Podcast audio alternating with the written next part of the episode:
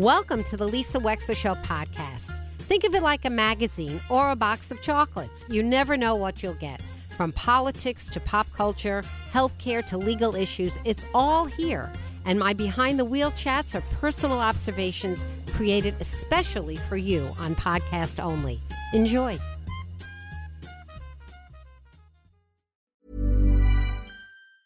Ever catch yourself eating the same flavorless dinner three days in a row? Dreaming of something better? Well, HelloFresh is your guilt free dream come true, baby. It's me, Keke Palmer. Let's wake up those taste buds with hot, juicy pecan crusted chicken or garlic butter shrimp scampi. Mm. Hello Fresh. Stop dreaming of all the delicious possibilities and dig in at HelloFresh.com. Let's get this dinner party started. Hiring for your small business? If you're not looking for professionals on LinkedIn, you're looking in the wrong place. That's like looking for your car keys in a fish tank. LinkedIn helps you hire professionals you can't find anywhere else, even those who aren't actively searching for a new job but might be open to the perfect role. In a given month, over 70% of LinkedIn users don't even visit other leading job sites. So start looking in the right place. With LinkedIn, you can hire professionals like a professional. Post your free job on linkedin.com slash people today. Winston Preparatory School is a leading school network for students with learning disabilities. Learn more about Winston Prep and register for an open house at www.winstonprep.edu. And welcome back to the show. You know, we've covered this subject extensively, the subject of reproductive rights for women extensively on our show and elsewhere here on WICC. And Attorney General William Tong making a little bit of legal history in appointing our next two guests as women in a position that we haven't had before, which are attorneys general with a very special portfolio, which is to enforce our reproductive rights. Uh, let me introduce you to attorneys general Emily Gait and Alma Nunley. Uh, Alma Nunley joined the special litigation section of the Office of Attorney General in 2018. She actually graduated undergrad with a degree in philosophy, which is never a bad thing to be thinking about. Uh, she graduated from the Quinnipiac School of Law. And after law school, she clerked for then Chief Justice Chase Rogers and uh, Justice Andrew J. McDonald of the Connecticut Supreme Court. Uh, joining her is Assistant Attorney General Emily Gait, who is also with the Office of Special Litigation section, and, and she joined that in 2021. She went to the UConn School of Law, and she also clerked for various federal judges, as well as uh, Judge D'Auria of the Connecticut Supreme Court. So, hello, uh, ladies, Assistant Attorneys General Emily Gait and Alma Nunley. Welcome to the Lisa Wexler Show today. Hi. Hello. Hi. Good. Good morning, and thank you so much for having us. This is an incredibly important issue, and we're grateful for the opportunity to, to speak more about it. I'm very, very happy to have you. Um, how would you like me to address you this morning? Should I? It's a, it's a. Should I just call you Attorney General Nunley and Attorney General Gait? Would you prefer that? I think Emily and Alma's just fine. It is. It's okay. yes, okay, great. Absolutely. That's wonderful. Okay. All right. So let me. So let me begin with you, Emily. Hi. Hello. How Um, are you? Hi. Good. Very, very good. So Emily, uh, I need to ask you, how do you see? What did Attorney General William Tong tell you that your job is?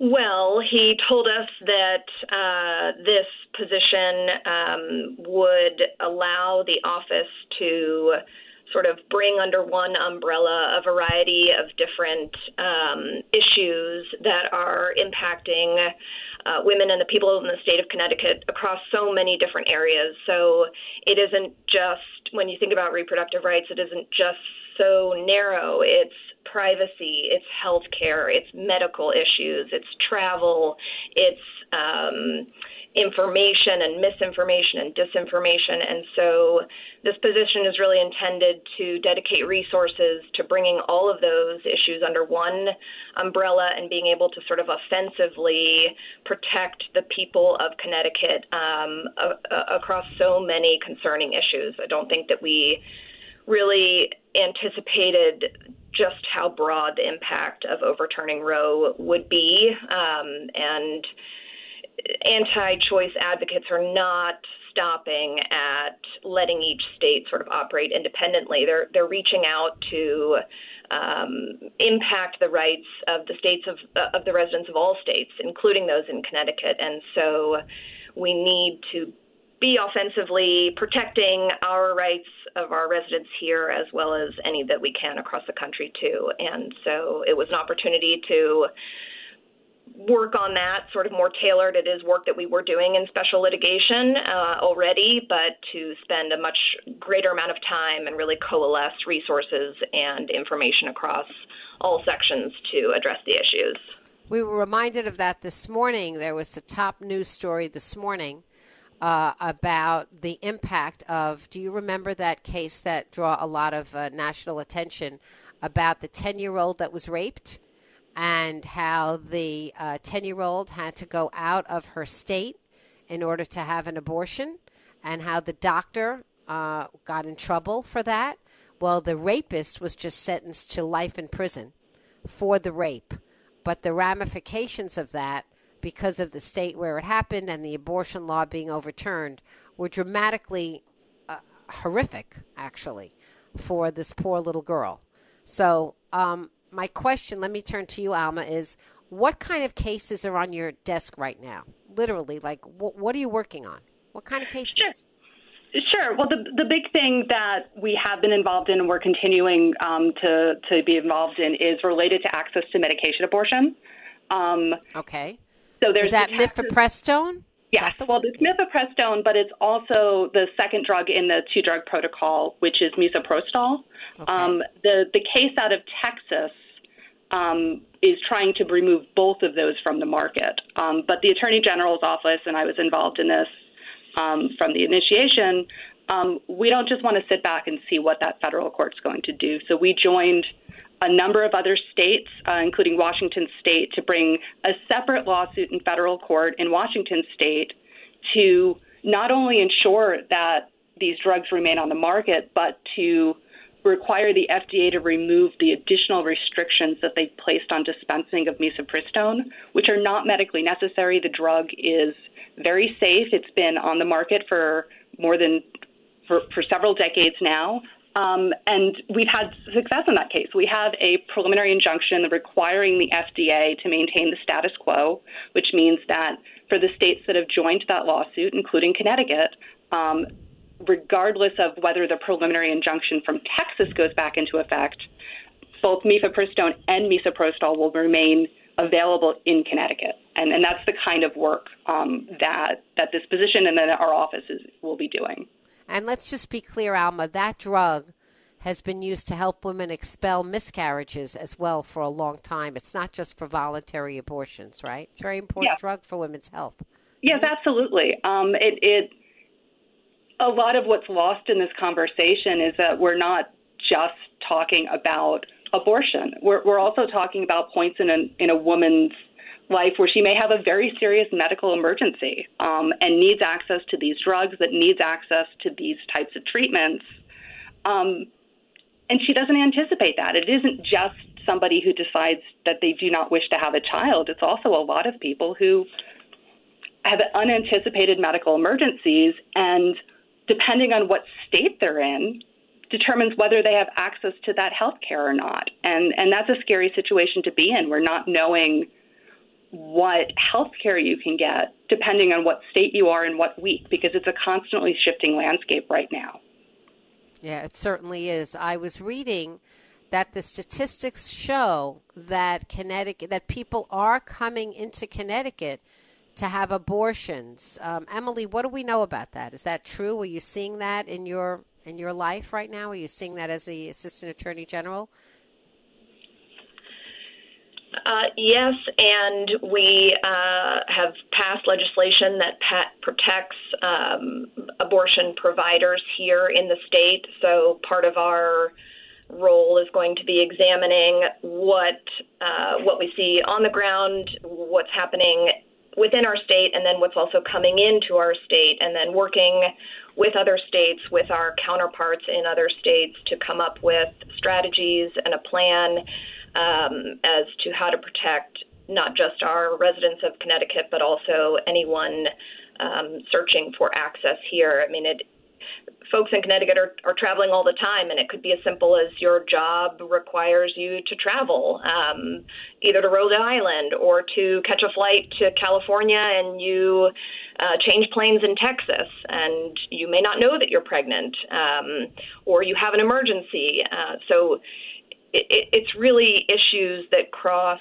so many legal boundaries and geographical boundaries and um, and then a, a, an, another concern related within that is to protect people's privacy. So if they are coming here and seeking uh, access or health care, how do we protect their information? Um, and and so that's going to be another one of our major priorities is privacy um, and protecting pre- people's privacy that are coming into this state as well as our own residents. How are you going to protect people's privacy? Literally, Epic the, the company Epic owns something like 70% of Americans' healthcare records. And which means if you have access to Epic, you have access to 70% of Americans' healthcare records. How do you possibly think that you can protect somebody's privacy in a world where everything is online? I mean, electronic. How, how do you think that you can do that? I'll, I'll, let Emily, you can start since you brought it up. I mean, is that a realistic promise to people that their privacy can be protected? Well, there's certainly ways to promote it, and um, I'll let Alma speak a little bit more about that if she doesn't sure. mind. Go ahead. Sure. Well, well, just as an initial matter, too, our the Office of the Attorney General in the Connecticut was the first in the nation to establish a dedicated data privacy section, and they're really experts in the area of data privacy, and we'll be working closely with them uh, to partner on these kinds of issues. Um, but one example of ways that we can protect patients' privacy, despite everything being electronic, is uh, the federal government right now is proposing changes to the HIPAA regulations um, that would increase the privacy rights and and restrictions on disseminating information about patients seeking reproductive health care. Um, that's something that we've joined other states to to propose to support that. Um, and then there's other steps as well. Um, we do have also the statute um, that was passed uh, last year uh, that ha- seeks to protect our providers in the state, but it also limits the ability of someone to come from out of state to seek subpoena records um, for the I purpose yeah. of bringing uh, a civil action or a criminal action against someone for seeking medical care that is legal in Connecticut. I want to talk big picture a little bit, Alma. We're chatting with the two women that were appointed uh, by uh, Ge- Attorneys General, Assistant Attorneys General Alma Nunley and Emily Gait that were appointed uh, as special, basically special prosecutors or defense, both, uh, but they're special portfolio positions as litigators to protect our reproductive freedoms here in Connecticut. Alma, let's talk about the big picture. You know, a lot of people thought that the anti choice coalition really wanted to just have abortion become illegal. But it looks like they want to go much further than that. They want to not only have women not be able to have abortion on demand, uh, and I would say on demand, let's say the first trimester with um, diminishing opportunities for that as the fetus grows and becomes more viable, but uh, they also really want to put women in jail and doctors in jail. We're seeing that, aren't we? We're really seeing that. They want to put people in jail for this. Absolutely, and that's something where it, it's an example of how another state's laws can impact those in Connecticut. Um, because if another state's criminalizing the conduct, then having provided that care here to a resident of that state puts that provider at risk. Um, it, and it's it's also something that's not necessarily going to stop with abortion access. Um, we're seeing challenges broadly um, to to contraception, to things that predated Roe in terms of, of our rights and and the ability to have those things, but they're under attack, and and that's something to really to think about. You, even someone who would never consider having an abortion, that there's other issues at play here. There's other access to health care that's at play here that that's potentially at, at risk.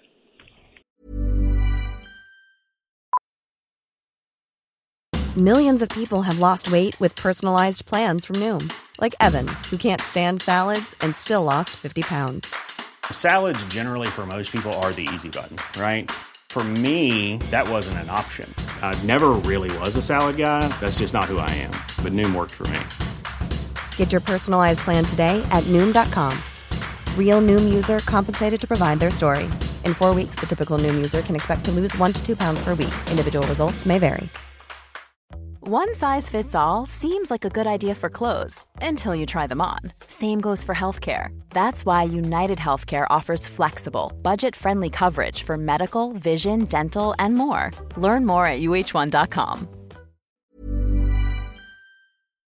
Well, I have I have been reading interviews with women uh, about you know gynecologists in training. There was one that I read recently where a woman said that she just didn't feel like she could get the adequate training as a doctor, as a as a as a resident intern in her medical school. I think it was in Texas, and she felt that she had to go out of state to do a rotation in another state because if a woman comes in bleeding in the first or second or third trimester of a pregnancy, she wouldn't be taught what to do about it.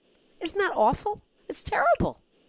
Absolutely, and and that's this is the kind of thing where it's really putting women's lives at risk, and it's only going to get worse in that situation because if there are doctors who are not receiving training in this in certain states, that means in those states over time you're going to have fewer and fewer doctors who have any experience in this area. And if a woman does come in with a medical emergency, a miscarriage, or some other pregnancy complication, they're not going to be experienced in that treatment. They're, she's going to receive care from a doctor who either has never done it, has rarely done it, or she's going to have to seek care in another state, which we're also seeing happening um, because hospitals and doctors are uncomfortable with what they can do, even when there are legal access to to abortion for life of the mother.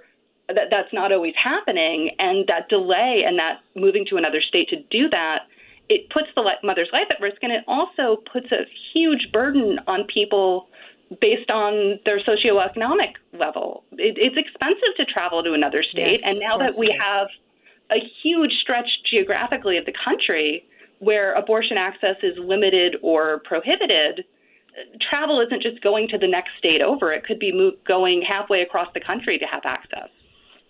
And I think what's so deeply troubling to us is that um, in overturning Roe and in the Dobbs decision, there's just a complete lack of consideration of, of all of the implications of this on people. Um, it's it's so broad and it's so dismissive of just a fundamental right without taking into consideration uh, all of the emergency implications, health implications. It just it's it's so expansive and so troubling, and uh, there was just no consideration of it. Yeah, I mean, it's it's very troubling to me because our maternity statistics are are already abysmal as opposed to the rest of the developed world. Uh, black mothers have a much worse likelihood of outcome in terms of maternal health than white mothers already. And a lot of where that is is yes, it's immediately after birth, but sometimes these complications can arise in pregnancy. And if doctors aren't being trained for every possible complication, ectopic, all kind of things that can happen, we as women are the ones that suffer. It's not just about the election of having an abortion here. It's a far bigger platform than that. That's what's so troubling. I have an acquaintance who, uh, you know, went to visit her parents in Florida and uh, went into labor four months early, and everything turned out fine for her. But you can imagine the potential tragedies that could have resulted from that. Um, so it's it's it's unexpected. Pri- uh, pregnancies are complicated. There are always complications and things that are unexpected. So, um, like you said, it's it's very troubling. So, right now on your plate is the case in which you're going to be collaborating with other uh, attorneys general to try and protect the right of at least all of us, but particularly here in Connecticut, to the two drugs that are needed to both treat a miscarriage and to induce a miscarriage, right? This mifepristone and the other one, um, which I can't pronounce. Uh, what other cases, if any, are you working on right now? Specific case that that's currently on the docket. So what what we're doing right now as well is because we're not new to this work, but we're new to this role. We really want to meet with and the stakeholders who have been in this for a long time. They know what what women need um, and get a better sense of what's going on. To, to a certain extent, the cases that we've been involved in have been in response to things that are happening. Um, and so, as we look to try to be more on the offensive, um, we're looking for opportunities. Uh, we do have in Connecticut a statute that it's tasked the Attorney General to enforce um, that prohibits crisis pregnancy centers from using deceptive advertising practices. Mm. Um, so that's something that we're looking at now that we're in this role. Um, we, we ha- that authority has not been used to date, but um, that doesn't mean that the, the Attorney General's office won't use that authority in the appropriate circumstances, and that's certainly something that that's on our radar um, as a, as a possibility. And by deceptive, you mean that women think that they're coming there to get real uh, information about the options available to them, but in fact, when they get there, the only option they hear about is to keep the baby and possibly adopt the baby out or get assistance in being a new mother. Is that right? Yeah, that that, that's part of it. And then also women who think that they're going to receive the full panoply of health care. Mm. Um, and these centers don't provide that. They can do a pregnancy confirmation, they can do an ultrasound, but they can't necessarily, um, and for the most part, they don't provide any other medical treatment um, or, or diagnosis. There's uh, a case that was just filed in Massachusetts where a woman went to a, a crisis pregnancy center to confirm her pregnancy. They told her she was pregnant. They told her that everything was fine, so she didn't promptly go seek other care. And it turned out she had an ectopic pregnancy and she had oh a serious medical crisis. Oh, my. Um, that could have been avoided if she simply knew that she had the ectopic pregnancy. Oh yeah, you can see that right away where the baby's growing in the tube instead of in the uterus. It's it's life threatening for sure. Yeah. Wow. Okay, we're chatting with um, Assistant Attorneys General Emily Gait and Alma Nunley. I want to thank you for being here, uh, ladies. Do you um, do you take the reporting of cases? In other words, uh, how would somebody want to tell you if they think that there is a case that they would want you to know about or hear or possibly help with? Uh, certainly. So the, the Attorney General's office, if you go to our, our website, um, there's the ability to fill out a um, a form that you can have that information. Um, that information can be routed to us, um, and then we can we can get back to them. And then also, if somebody's simply seeking information about abortion access in Connecticut, um, we've partnered with the New York Attorney General's office um, on their hotline for that types of information. Um, so they can call that number, which is 212 899 5567. They'll be asked to leave a message. They don't have to leave their name. And then a volunteer attorney will call them back um, to, to help assist them. Emily, as a practical matter here in Connecticut, are abortions typically medically induced? Are, are, a majority now with pills, or are they still a procedure? Medically induced with pills, and that's true not only in Connecticut but across the country. That is the majority of uh, method for abortion now. And does it require a prescription from a doctor? Uh, in Connecticut, the FDA recently changed that, um, and so has Connecticut. So it can also be uh, prescribed by another, I believe, an APRN um, or a physician's assistant. I'm remembering that off the top of my head, and it also can um, be dispensed by a pharmacist now, which uh, didn't, well, wasn't previously the case. Um, it had to be dispensed by the doctor, not only prescribed by the doctor. Does a woman need to see a doctor after taking these meds? Um, are you asking in terms of uh, medically of or legally? Yeah.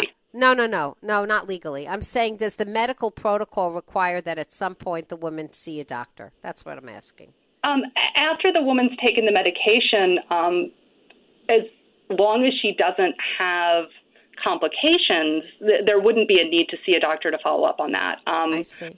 obviously with any medication there's a risk of a complication and that might require follow-up but right. the drugs are the drugs are routinely used and they're safely used and there's no medical reason why uh, a woman would require a follow-up so they don't always need a D&C procedure or something after taking the pill or anything like that no in the vast majority of cases um, the pills are, are all the woman needs to do, and the D&C procedure would only be used if there was a complication, um, and that's that's a rare occurrence. Right, and once again comes back to wanting doctors to have medical training because very often miscarriages expel, and a woman does need a D&C afterwards to sort of clean everything up. That's what they need. So we need to have doctors know how to do this for women. We just do. That's my big concern. That's really my biggest concern. That we're just, you know, educating a generation of doctors. I've been concerned about this since well before Dobbs, that we just had all these doctors all over the place that didn't know how to treat women. And we see that. We see that because the healthcare outcomes for women are not as good as they should be. When we compare our healthcare outcomes to other developed countries, the United States is dismal. It's absolutely dismal.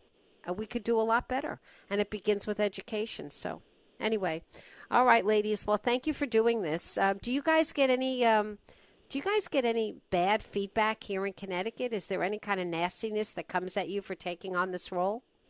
Uh, it has not happened to me yet. Not yet.